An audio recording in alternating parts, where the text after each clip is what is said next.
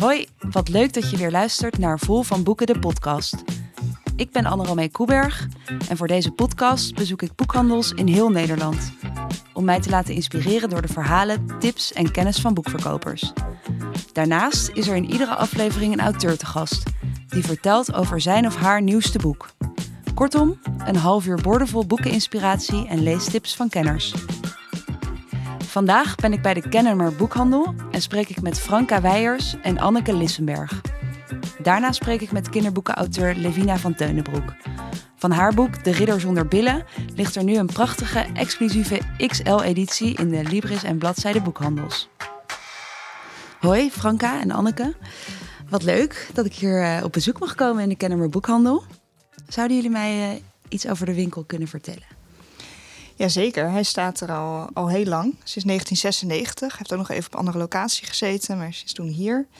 Uh, opgericht door Rob Lukkerhof en Verminda Brilsma. En sinds 2019 is het van de huidige eigenaar, Vincent Elsinga. En verkopen jullie graag een bepaald type boek? Hebben jullie een bepaald expertise of doen jullie eigenlijk alles hier in de winkel?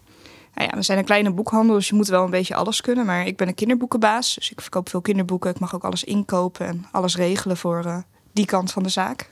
En dat is ook letterlijk die kant van de zaak, hè? zag ik net. Ja, klopt. We hebben twee panden. Een groot pand voor de volwassen boeken en nog een klein pand ernaast voor de kinderboeken. Met een leuk doorgangetje tussendoor. Dus het vormt wel echt één winkel. Maar er is wel een aparte ruimte waar de kinderen gewoon uh, kunnen rondrennen, krijsen. En dat is dan jouw domein? En dat is mijn domein. en Anneke, wat... En niet het mijne. Niet het jouwe, nee. wat is wel jouw domein hier in de boekhandel? Um, vooral de, de literatuur en ik hou zelf erg van de zogenaamde Schwab-titels. Oh, dat zijn de. Schwab, dat zijn de. Vergeten klassiekers. De vergeten klassiekers, ja. ja. Daar heb ik ook al jaren een leesclub uh, mee. Dus, en dat zorgt iedere keer weer voor, voor verrassingen. Ook omdat je door de hele.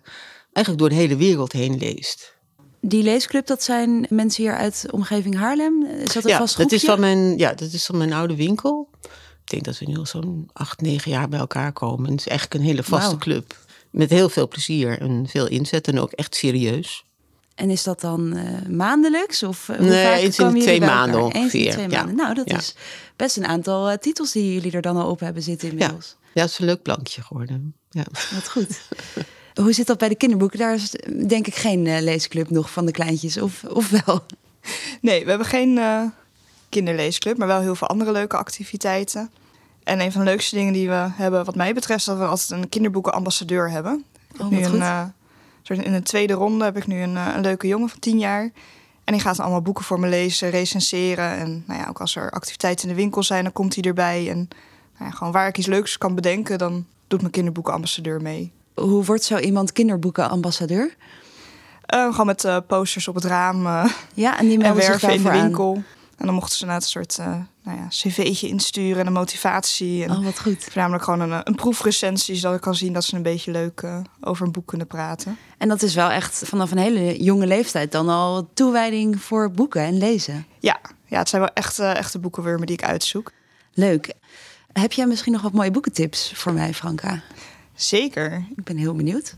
De eerste tip is ook van een Haarlemse auteur, Mireille Geus, Lava. En het is, nou ja, een heel bijzonder boek. En daarom heb ik hem ook uitgekozen. En het gaat eigenlijk over een, uh, een prinsesje. En ze is bijna jarig. Volgens mij wordt ze 13. En dan is het tijd dat ze naar haar eigen land toe gaat. Waar ze dan over mag gaan heersen. Maar dat zou ze eigenlijk altijd samen doen met haar tweelingzus. Maar haar tweelingzus leeft niet meer. En het boek is dan ook geschreven als een brief aan haar overleden zusje. Maar wel gedurende dus een enorme quest met, nou ja, draken, vuurspuwen, kastelen, slechterikken, magische wezens. Het is eigenlijk ook echt wel een avonturenboek. Ja, absoluut. Het is gewoon heel gelaagd. Ja. Het is een prachtig leuk avontuur. Maar als je er wat beter in leest, dan, dan zie je daar ook wel een beetje de metaforen in voor het verlies waar ze mee te maken heeft. En hoe ze dat langzaam een beetje kan accepteren. Maakt het echt een, een bijzondere leeservaring. Ja, mooi voor uh, kinderen om ook met dat soort emoties een beetje uh, ja. te leren omgaan. Ja, en het is typisch ook zo'n boek waar kinderen gewoon uithalen wat ze eruit kunnen en willen halen. Ja, want voor welke leeftijd zou je zeggen dat dit uh, is? Ja, vanaf een jaar of tien, misschien beter 11, 12. Ja, dus best al wat oudere lezers. Ja. En het andere boek is een informatief boek. Het is nou ja, misschien een beetje een slecht boek voor een podcast, want het is voornamelijk grafisch. Echt heel erg mooi. Nou, dat kunnen de luisteraars gewoon in de boekhandel gaan bekijken natuurlijk. Precies. Het heet De grootste voetafdruk, 8 miljard mensen, één onhandige reus. Door Rob en Tom Sears. En het idee is eigenlijk dat als je alle mensen in één grote machine zou voeren en je perst daar, nou ja, daar komt dan één grote reus uit. Nou ja, hoe groot zijn dan alle mensen bij elkaar opgeteld en hoe vergelijk dat tot andere dingen? Maar het is ook echt met heel veel humor gemaakt. Dus bijvoorbeeld als je alle neushoorns bij elkaar perst, Ja. dan wordt dat een, een beestje wat in de wenkbrauw van die reus zou kunnen wonen. Oh ja, dus het plaatst eigenlijk alles heel Ja. erg in perspectief. Dus het is tegelijkertijd heel grappig en tegelijkertijd denk je, oeh, dat is ook niet best. Ook best confronterend hoe Ja. je, hoeveel ruimte je als mensheid dan dus inneemt. Dus het is niet, er zit geen duidelijke boodschap achter voor nou ja, het verbeteren van de wereld, maar je leest het er wel in. En het geeft inderdaad wel aan hoeveel ruimte wij op aarde innemen. Ook als volwassene kan je er eh, heel veel van leren. Dus het is echt eh, nou ja, ook leuk om samen met je kind te doen. Nou, die gaan we aan onze leeslijst weer toevoegen. En Anneke, had jij ook nog eh, wat boeken meegenomen? Ja, ehm, natuurlijk ook een Schwab. Ja. Mijn allerfavorietste op dit moment is eh, Verboden Schrift van Alba de Cespedes. Het speelt zich af in, eh, in Rome vlak na de oorlog. Een vrouw, getrouwd, twee kinderen, eindpuberteit. Ehm, begin volwassenheid. En zij gaat op een zondag naar de winkel om tabak te kopen en ziet dan een prachtig zwart schrift liggen. En denkt, dat moet ik hebben. Maar op zondag kan je alleen maar tabak kopen. Ja, dat moet waar zijn, denk ik dan. Dat verzin je Ja. niet. Maar goed, ze weet de winkelier te overtuigen om er toch onder de toonbank dat verboden schrift ja. te verkopen. En ze begint te schrijven. En in eerste instantie schrijft ze vooral over eh, waar moet ik dat schrift nou eigenlijk verstoppen? Want als moeder heb je geen eigen plek. Iedereen heeft een kastje of een kamer of een, ehm, een kast zelfs. Maar ja, als moeder heb je geen. eh, dus de- dat, dat schrift dat gaat van de, van de wasmand naar de linnenkast. Naar... En ik begon eraan met enige tegenzin. Het werd vergeleken met een aantal boeken waarvan ik dacht, hmm, vond ik niet zo verschrikkelijk goed. Niet saai. Ik was hier na één, één bladzijde was ik verloren. Het is een dagboek van een jaar. En terwijl ze schrijft, krijgt haar leven vorm. En begint ze haar plek te zien in het leven. ehm, haar gezinsleden, haar, dochter die veel vrijgevochtener is dan zij. Waar ze eigenlijk jaloers op is, maar waar ze buitengewoon akelig tegen doet. Als waarschijnlijk een vorm van jaloezie. En ze zegt ook plotseling, waarom noemt mijn man me eigenlijk alleen nog maar mama? Weet je, het, het, het, um, ze ontdekt haar wereld en eh, haar positie. En dat maakt dat ze een aantal keuzes maakt vanuit overwegingen die ze anders niet gehad had. Dus dat schrijven wordt ontzettend betekenisvol. Wakkert echt eh, iets aan in haar. Ik heb het twee keer gelezen en ik was de tweede keer even diep onder de indruk als de eerste keer. En het heeft je dus echt verrast als je in Het eerste heeft, me, het heeft me ontzettend, ja, het heeft me heel erg verrast. Ja. En de Cespedes was, was echt een grande dame. Hè. Haar grootvader was president van Cuba. En, en, en haar vader was geloof ik ambassadeur. Maar ze schrijft over een middenklasse gezin in, eh, in Rome. En zitten en- er voor jouw gevoel toch misschien dan autobiografische elementen in? Helemaal niet. Nee. Nee, want zij was echt, fictie. echt een vrouw van de wereld. Ja.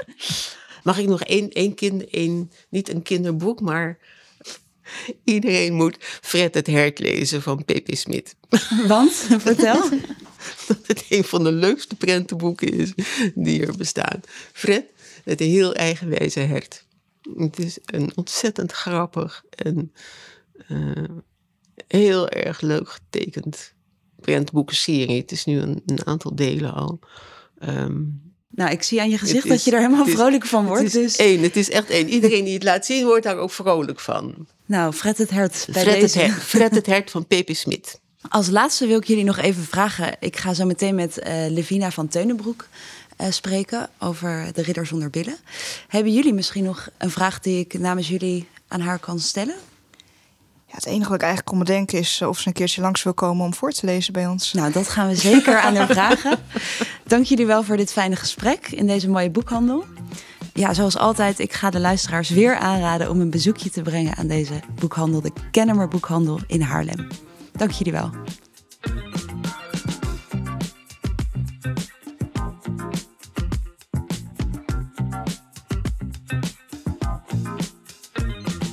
Inmiddels is Levina van Teunenbroek bij mij aangeschoven. Welkom. Dank je. Levina, jij bent de schrijfster van de kinderboeken-serie inmiddels van De Ridder Zonder Billen. Vertel, hoe is dat ooit zo ontstaan met die Ridder Zonder Oh, ja. Nou ja, ik, eh, ik heb altijd groepswerk gedaan. En eh, nou ja, daar hoort natuurlijk ook bij eh, een beetje opruimen en zo. En ik denk dat het al, nou, al wel 15 tot 20 jaar geleden is dat ik. dat we ergens aan het opruimen waren en we waren een stukje puzzel kwijt. Want dat groepswerk, sorry dat ik je onderbreek, Ja. maar dat was met kinderen. Nou, is kinderwerk, Ja. ja. kinderwerk. Dus ik was een stukje van die puzzel kwijt en eigenlijk eh, was ik het zoeken een beetje zat. Dus eh, ik zei, nou jongens, hup, we zijn klaar en eh, we moesten iets anders gaan doen. En toen was het, ja maar, ja maar. En toen zei ik, nee, dit klopt, want dit is de ridder zonder billen. En nou, dan krijg je vragen. Dus ik heb dat... ehm, ja, en ik verzon altijd al verhalen. Ik heb altijd verhalen verteld aan kinderen. Eigenlijk van kleins af aan. Ik was een kind met een schriftje, maar ik denk dat bijna elke schrijver wel een kind met een schriftje was. En in dat schriftje schreef je zelf Schreef als kind op, al dingen ja, op. opstellen waren dat dan, weet je wel, wat je moest, Ja. eh, wat je moest doen voor school. En, eh, dus ik heb altijd verhalen verteld. En dat werkt gewoon als je met kinderen werkt. Spreekt dat, tot de dat spreekt tot de verbeelding. En het was ook heel lekker om met elkaar dan even lekker op een kleed te gaan zitten of in een hoekje en lekker een verhaal te vertellen. Maar ja, ze gingen vragen stellen over die ridders zonder billen. En hoe dat nou verder moest en hoe dat nou moest, was gekomen. En zo ontstond het verhaal van de ridder zonder billen. En op een gegeven moment was ik weer ergens anders aan het werk. En eh, toen kwam er een moeder naar mij toe. En die zei: Ja, ik wil mijn dochter naar bed doen. Maar eh, ze wil niet voorgelezen, want ze wil een verhaal van de ridder zonder billen. En eh, toen zei ik: Ja, dat kan je niet kopen. Dat eh, verzin ik. Dus ik vertelde het verhaal zo'n beetje globaal. En toen zei ze: Goh, ik heb een ontwerpbureau, maar ik wil eigenlijk illustreren. Ik zei: Nou, ik doe dit, maar ik wil eigenlijk schrijven. En dat was Charlotte Bruin, haar dochter. En, oh, wat eh, bijzonder. toen zijn we er samen aan begonnen. Zij heeft volgens mij nog wel. Ze was natuurlijk al heel handig eh, in het ontwerpen van dingen. En ze heeft allerlei trainingen nog gedaan voor, eh, om te illustreren. En ik ben naar de Schrijversacademie gegaan. Ook gewoon omdat ik dat heel graag wilde. Ja, ik hou ervan om nieuwe dingen te leren. En als je iets doet, moet je het goed doen. Ja. Dus ik ben naar de Schrijversacademie gegaan. En we hebben zo een jaar of vier samen aan die ridder gewerkt. Maar dat kwam omdat we ja, allebei druk leven, druk baan. En kwamen af en toe samen om daarna te kijken en ermee aan de slag te gaan. En eh, ik herinner mij bijeenkomsten in de tapasbar en eh, wijn en haha. en, eh, Jullie maakten er echt pret. iets gezelligs van. Ja, het was echt dikke, dikke pret. En toen die af was, hebben we een dummy gemaakt. En daar zijn we mee naar de uitgevers gegaan. En eh, hadden jullie toen snel beet met ja, nou, ja, eigenlijk wel. Nou, dat kwam ook. Ik was ergens weer aan het werk en ik liet het aan iemand zien. En toen kwam er een andere moeder weer bij staan en die zei: Goh, laat dat eens zien. En ze zei: Geef dat maar even aan mij mee. En zij heeft het bij mijn uitgever, Lineke Ipema, op tafel gelegd bij Uniboek. Ja. Geweldig. Wat een, wat een toevalligheden Ja, allemaal zo ja. bij elkaar. Het moest zo zijn, denk ik. Ja, absoluut. Ja. En eh, dan ligt daar ineens een eindresultaat, een echt Ja. boek. Hoe ging dat toen, toen dat er eenmaal was? Nou, ehm, ik droomde van een boekje bij de, bij de Bruna of bij de Libris. Hè? Ja. en eh, en eh, hij was er en ik was ontzettend nerveus. Ik denk, ja, straks slaat dat helemaal niet aan. Maar dat was in no time een tweede druk. En toen hadden we nog zoiets van, nou, rustig aan maar en zo. Het eh, vloog helemaal uit de bocht. En toen wilde de uitgeverij dus wel dat het een serie werd. Want dat was in mijn hoofd, is dat nooit, was het geen serie. Dus toen kwam er een prins zonder billen. Want ze wilden wel graag nog een zonder billen. Nou ja, en toen zei ik, ik wil wel wat meer maken. Ja. Maar niet meer zonder billen. Dat wordt wel iets anders. En ik wil ook altijd wel een klein boodschapje. Dus het prinsesje zonder stank gaat eigenlijk over gezonder eten. Maar wel met een knipoog. Ik wil niet zo belerend zijn. En ik hou van lachen. Dus het moet luchtig en, en Het moet een beetje grappig blijven. Ja, en toch die kinderen prikkelen om daar eens over na te denken. En ouders een handvat te geven om te zeggen van weet je, we eten toch eens die spruitjes en dan kijken vanavond wat er gebeurt. Ja. En is dat ook een beetje vanuit jouw achtergrond? eh, Vanuit, mijn kinderwerk, ja, vanuit het kinderwerk. En eh, kinderen toch overhalen om, eh, om iets te proberen. Of ook, want ik heb ook, is dat een rover in het bos geschreven. En dat vertelde ik altijd al. En dat was een beetje spannend. Maar als kinderen naar de basisschool gaan, dat is een beetje spannend. En als ze die emotie al leerden kennen, dan weten ze dat ze er wel mee om kunnen gaan. En dat ze het toch wel durven dan. Dus ik vertelde eigenlijk verhalen om kinderen een beetje te helpen. Ja, dus je kent je doelgroep eigenlijk heel erg Ik ken de goed. doelgroep erg goed. Ja, ja, dat is het. En op die manier kun je dan ook weer ouders dus een handje helpen om bepaalde Ja. dingen... Ja, want er zijn kinderen echt spinazie gaan eten door het prinsesje zonder stank. Ja, Dat en, nog eens invloed uitoefenen. ja. en de ridder zonder billen, dus eigenlijk is dat echt iets van, nou ja, het zit wel eens tegen, weet Ja. je wel. Maar als je toch doorzet hè, en je durft dingen en eh, soms doet het een beetje pijn, dan komt het misschien toch wel goed. En het zijn eh, inmiddels niet alleen Nederlandse kinderen die je daarmee eh, op weg helpt. Nee, nee, het zijn eh, Spaanse, Catalaanse kinderen, Italiaanse kinderen. En nou, zelfs in China. En hij is nu pas in Australië uit. En hij komt Frankrijk trouwens ook. Oh, en Griekenland komt eraan. Ja. Geweldig. En dat allemaal Ja. door één zo'n verloren puzzelstukje. Puzzelstukje, ja. Dat had je Ja. toch ook niet kunnen... Nee, en bedenken toen. op hol geslagen fantasie, ja. En hoe, hoe werk jij als je... Nou, dit verhaal was dus al heel erg lang bij je. Maar daarna Ja. heb je nog meer eh, verhalen geschreven in deze serie. Hoe, hoe werk je dan? Hoe ga je te werk? Nou, ik heb natuurlijk een opzet. Het aantal eh, bladzijden wat ik wil hebben. Ik, wil een, ik zoek wel altijd naar een lekkere cadans voor de taalontwikkeling. Een lekkere cadans en in rijm. Want zeker kinderen die eh, een taalachterstand hebben of zo, daar is het lekker voor. Ze kunnen het heel snel meezeggen. Ja. Dus daar is het lekker voor. En ik neem het aantal pagina's en dan zie ik waar de uitklap zit. En ik eh, begin na te denken over ehm, hoe hou ik het vooral luchtig. Dat is het. En hoe ben ik niet te belerend? En wat voor eh, grappen kunnen we maken met eh, die ridder? Want we noemen het zelf, Charlotte en ik en de uitgever en zo, wij noemen het eh, de billoze serie. Terwijl die intussen heeft die gewoon billen natuurlijk. Prachtige harige billen. en samen met Charlotte kijken we. ik stuur het eerst naar Charlotte als ik de tekst heb. Gewoon om van slaat je fantasie op hol. Want Charlotte en ik versterken elkaar Ja. heel erg in, in de grappen Ja, zij moet het natuurlijk visueel, visueel tot maken. leven gaan dus brengen. het, het verhaal moet wel bij haar aansluiten. En wij werken eigenlijk heel nauw samen. Het is ook echt een vriendschap, is Ja. het. Want ik heb eh, nu een, een nieuwe in de serie eh, ingestuurd. En ik ga niet zeggen wat het wordt. Maar de eerste keer dat ik het naar haar stuurde, ze zegt: Ik kan daar niet. En dat prikkelt niet. Nou, dan komt hij terug naar mij en dan ga ik ermee aan de slag. Van wat kan ik er nog meer van maken? En ja, zo doen we dat samen. En het is eigenlijk gewoon heel erg plezierig en heel. eh, er wordt heel veel gelachen. Het lijkt me ook best bijzonder als je jouw eh, verhaal ineens zo ook weer op een andere manier tot leven ziet komen als Ja. Charlotte dan is Ja. gaan, aan het werk is geweest. Ja, Heeft want- zij helemaal de vrije hand dan? Of heb jij ook Oh, ja. instructies daarbij? Nou, nee, zij heeft enorm de vrije hand. Maar we sparren over grappen. Dat is het eigenlijk. Maar dat geluk heb ik gehad dat je iemand vindt met wie je het qua vormgeving.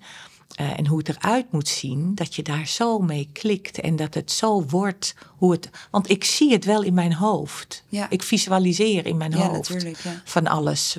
En ehm, dan is het zo fijn dat je zo iemand tegenkomt in je leven. Ja, Het is echt een cadeautje in mijn leven, die Charlotte. Ja. Daar kan ik me wel Ja. iets bij voorstellen, ja. Ja. En voor kinderen, ehm, hoe zie jij het belang van, van verhalen en, en voorlezen bij jonge kinderen? Ik denk dat het een basis is op verschillende ontwikkelingsgebieden. Want het is niet alleen dat je aan de woordenschat werkt, je werkt ook aan hun gevoel voor empathie. En je werkt ook met ze aan eh, nou, kleurherkenning. Dus eh, dat soort dingen. En zoals in Is dat een rover in het bos? Leren ze zoeken, leren ze omgaan met emoties, eh, leren ze tellen. Dus je, je kan zoveel verschillende dingen mee doen, maar het is speels. Ja. En dat is, het daagt kinderen uit. En de prenten van Charlotte daagt kinderen uit. En dat is waarmee je hun ontwikkeling prikkelt en stimuleert. Het lijkt me ook af en toe best lastig inschatten van is het te ingewikkeld of kan ik, hè, valt zo'n grapje bij, bij die kinderen of vind je dat wel makkelijk inschatten? Nou, de peuters, kleuters en de groep eh 3, 4. Ja, dat kan ik wel inschatten. Ik heb nu dus iets eh, voor 6 plus geschreven. En, of tenminste, is voorlezen vanaf 6 en zelf lezen vanaf 7. En daar zit een fantastische redactie bij zo'n uit. Want je maakt zo'n boek gewoon niet in je eentje. Nee. Er zit een fantastische redactie bij. En eh, ja. En die kunnen wel eens tegen mij zeggen: Dit is een beetje te. Dan moet je even ingetoond En denk ik, oh, worden. ja. ja. ja, ik ben nog, nogal absurdistisch van eh, geest. Ja, ik vind heel snel dingen leuk en blaas het enorm op in mijn hoofd. Dus eigenlijk, ik lach veel. Nou, Maar- gelukkig. ja, ik lach veel, want ik zie de gekste dingen. En dan dat gaat meteen, eh, sla ik daarin op hol. Ja. Maar er gebeurt als je buiten rondloopt ook veel, hè? Je ziet de gekste dingen gebeuren. En dan, dan begint het. Ja, maar het is natuurlijk niet bij iedereen zo, Nee, dat dat, is zo. dat het zo werkt. Ja, het is ook wel eens een beetje vermoeiend hoor. Want ik heb een eh, wild hoofd. En dan is het eh, voor mijn partner ook niet altijd makkelijk mij te bereiken. Omdat ik zo in mijn hoofd kan zitten. Dan is Ja. het denk ik ook heel fijn om het juist op zo'n manier ook weer van je af te Ja, ja. kunnen schrijven. Ja, want als het dan klaar is. Zoals nu Stoute Streken is nu klaar. Dan kan ik het wel loslaten. Maar ik vind het wel heel spannend dat hij de markt op gaat. Ja, tuurlijk. Ja, want het is toch een beetje mijn kindje. En dan gaat hij de wereld. Ja, het was ook met de ridder. Het was altijd mijn verhaal. En nu is het iedereen's verhaal. Iedereen kan het lezen. En dat maakt het denk ik ook wel weer heel erg, eh, hoe zeg je dat, waardevol. Dat je weet dat zoveel kinderen eh, van jouw verhalen kunnen genieten en daar van alles in kunnen vinden. Ja, maar ook, ik heb zelf mijn kinderen heel lang voorgelezen. Ik denk wel tot en met groep 8 hoor, totdat ze naar de middelbare school gingen. En ik heb eigenlijk, ook in moeilijke tijden bijvoorbeeld, lazen we veel boeken. En samen op de bank met z'n drietjes. En dan zo kunnen lachen met z'n drieën om iets. Het geeft ook zo een fijn intimiteitsgevoel en een veilig gevoel. En eh, je kan zo ontladen door eens even lekker samen te lachen of iets heel spannends te lezen of zo. Het geeft ook in je persoonlijke relatie met je kinderen, geeft het je zoveel. Ja, het is natuurlijk echt een, een moment dat je heel erg aandachtig met elkaar Met elkaar bent. Ja. En dus eenzelfde emotie doorgaat. Ja. weet je, ik ben intussen bijna 60 en je hebt eh, ook diepe dalen in zo'n leven. En, en zeker toen ik alleen met mijn kinderen was. En dan is het heerlijk om samen te lachen. Of op het hele grote bed lekker met z'n drietjes Harry Potter te lezen. En het heel spannend te vinden. Ja, en mooie herinneringen ook om op het geeft, te kijken. Ja, het geeft mooie herinneringen. En ik vind het een cadeautje gewoon dat ik dat dan misschien wel aan mensen meegeef nu. Dat Ja, vind ik nou, wel ik een denk mooi met idee. De, met de aantallen die er de wereld over gaan, Ja. denk ik dat je daar wel op kunt rekenen dat dat zo is. Maar dat is toch mooi als Dat je dat eh, kan bedenken. Dat daar mensen misschien gewoon samen met hun kindje iets heel, een heel prettig moment hebben. En als we het nou toch een beetje hebben over eh, herinneringen, wat was in jouw jeugd een boek wat je graag las of een memorabel eh, boek uit je jeugd? Ik heb alle pinkeltjes gelezen. Alle pinkeltjes gelezen. Maar eh, ik las een beetje toen ik richting de puberteit ging, las ik eh, Siske van Marksveld, eh, Een zomerzotheid. Dat is echt niet meer van deze tijd, dat weet ik echt wel. Maar daar heb ik wel heel erg om gelachen. En ik vond het ook natuurlijk een beetje spannend met van ontluikende liefdes. En, eh, Ja, ik heb het ook gelezen Ja. vroeger, op aanraden van mijn moeder. zie je? Ja, nou die zal mijn leeftijd hebben. Ja, grappig. Ja, maar de, hij is niet meer van deze tijd. Nee, maar ik heb nee. hem wel met heel veel liefde gelezen. En ik ging al heel snel over. Mijn ouders lazen veel. Eh, dus eh, we hebben Bloemen op zolder toen gelezen. Dat was een serie over kinderen die op, op een zolder zaten opgesloten. Echt vreselijk. Maar ik ben heel snel overgegaan naar thrillers en romans. En, eh, want ik kom echt uit een leesfamilie. Dus het is er echt met de paplepel Ja, ingegoten. ja, ja, ja, ja. S- Mijn ouders lezen nog heel veel. En mijn vader heeft altijd gedicht. Dus, Oh, echt eh, ja, dus het, het zat er altijd wel een beetje bij ons thuis. En als ik met mijn ouders in het bos liep, eh, dan verzonnen mijn vader en ik altijd al verhalen. En ja. Dat klinkt geweldig om Ja. zo door het bos te lopen met je Ja, vader. ja, ja, het is ook wel een stimulans om je kinderen gewoon uit, eh, uit huis te krijgen en het bos in. Ja. dus, dus ja, dus dat. En als je nu leest zelf, wat, waar hou je van? Nou, ik lees, eh, ik lees ook veel kinderboeken nog. Ja. Ik heb net De Spin en de Sleutel eh, gekocht van Anna Woltz Anna? Woltz, Ja. Ja. Omdat ben ik heel nieuwsgierig naar gewoon, maar ook naar haar manier van schrijven. En Kevin Hassing eh, lees ik dan. Maar ik lees veel kinderboeken, ook prentenboeken. Ik lees veel. En eh, van de zomer heb ik echt gewoon voor mezelf gewoon echt wat boeken gekocht. Ik lees heel graag eh, Scandinavische thrillers. Maar ik heb bijvoorbeeld ook gelezen De Eenzaamheid van Moed. Nou, dat is fantastisch boek, is dat. Fantastisch. En dat is dan een onderzoeksjournalist meer, weet je wel, die dan. Die dan eh, een heel eh, periode beschrijft uit het leven van een onderzoeksrechter die onderzoek doet naar de maffia, die uiteindelijk is vermoord. Maar het is eh, aangrijpend en ja, fantastisch. Ja, ik lees dus eigenlijk van alles. Ja. Ja, en ook wel als ik het zo hoor, waar de luchtigheid in je eigen verhalen heel erg zit, iets minder in, Ja, in ja. wat je leest. ja, ja, ja. En kom je dan ook vaak eh, in de boekhandel? Vind je dat een fijne plek om ja, te zijn? ja, ja, maar dan vergeet ik de tijd. En zeker als ze dan ook een koffiecorner hebben, ja, Dan kan je de hele dag... Ja, eh, ja, toch? Ja. Een echt goede kinderboekenwinkel. Die kunnen zoveel geven aan ouders. Zoveel goede informatie. Ja, en dan zit ik gewoon twee, drie uur in een kinderboekwinkel te zitten met koffie. En eh, ja, vind ik heerlijk. En ben je ook wel eens eh, in boekhandels om voor te lezen? Oh, heel veel. Ja, heel veel op het moment. En eh, nou kan ik met mijn achtergrond ook wel een goede groep aan. Hè? Ik kom ook op scholen. En eh, in bibliotheken. Maar als er 30, 40 kinderen zitten, dat, dat is prima. En als ik me eenmaal op die kinderen richt, dan gaat die omgeving ook wel uit. Maar wat ik wel altijd doe, ik maak ook wel graag wat grappen met ouders.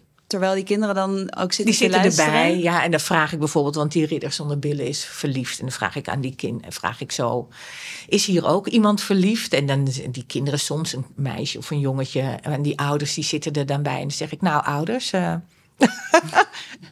Is dit een rare vraag? Eh, zijn jullie niet verliefd? Of, en dan, en weet je, dan komen de leuke reacties en ook van kinderen. Ja. Dat is, eh, en wat natuurlijk ook heel leuk is, want hij koopt uiteindelijk een harige billen, koopt hij uiteindelijk. Dat Ja, er daar was hij wel heel... eh, die wilde die graag. hè? ja, ja, ja, ja.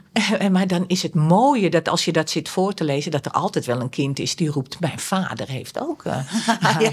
heel En- fijn voor die En er ouders. staat er zo'n vader die dan de bloost. En, ja, dat vind ik dan heel erg leuk. Dus het is ook altijd gewoon heel erg gezellig. Ja. Ja, nou dat Ja. klinkt wel zo. Eh, ja, in het verlengde daarvan. Wij waren net bij de Kennemer Boekhandel. ja. Wij vroegen aan Franka daar, de, de kinderboekenverkoopster, Ja. van... eh, goh, heb jij nog een vraag voor Livina van Teunenbroek? Nou, daar was zij eigenlijk heel duidelijk over. Ze vroeg eh, of wij even wilden vragen... of je daar binnenkort een keertje in Haarlem wil komen voorlezen. Oh ja, nou heel graag. Want ik ben vaak in Haarlem. eh, Ja, vind ik heel erg leuk. Ja, ik kom graag in Haarlem.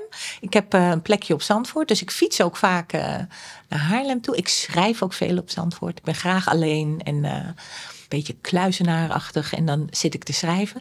Maar ik vind Haarlem ontzettend leuk en ik wil zeker een keertje langs. Nou, dat gaan we dan Ja. regelen. Tot slot, zou je misschien een stukje willen voorlezen Ja, dat wil ik wel. uit De Ridder zonder billen? En wil je dan dat ik halverwege begin? Eh, wat jij wil, wat je een, fijn, een, een leuk stukje vindt om voor te lezen. Nou, het begint al eh, op de schutbladen dat hij dus in gevecht is met een draak. En in het heetst van de strijd raakt hij zijn billen kwijt. Nou, daar stond de ridder dan, in het ridderbos. Zomaar liet hij al zijn tranen los. Niets liever dan een echte prins wilde hij zijn. Maar daar heb je billen voor nodig, groot of klein. Hij droomde van een prinses met haar zonder klitten, die sierlijk achterop zijn witte paard wilde zitten. Maar welke prinses zou hem nu nog willen? Wie wil er nou een ridder zonder billen? Jij? Nou ja, Wie weet. Nou, ik niet hoor.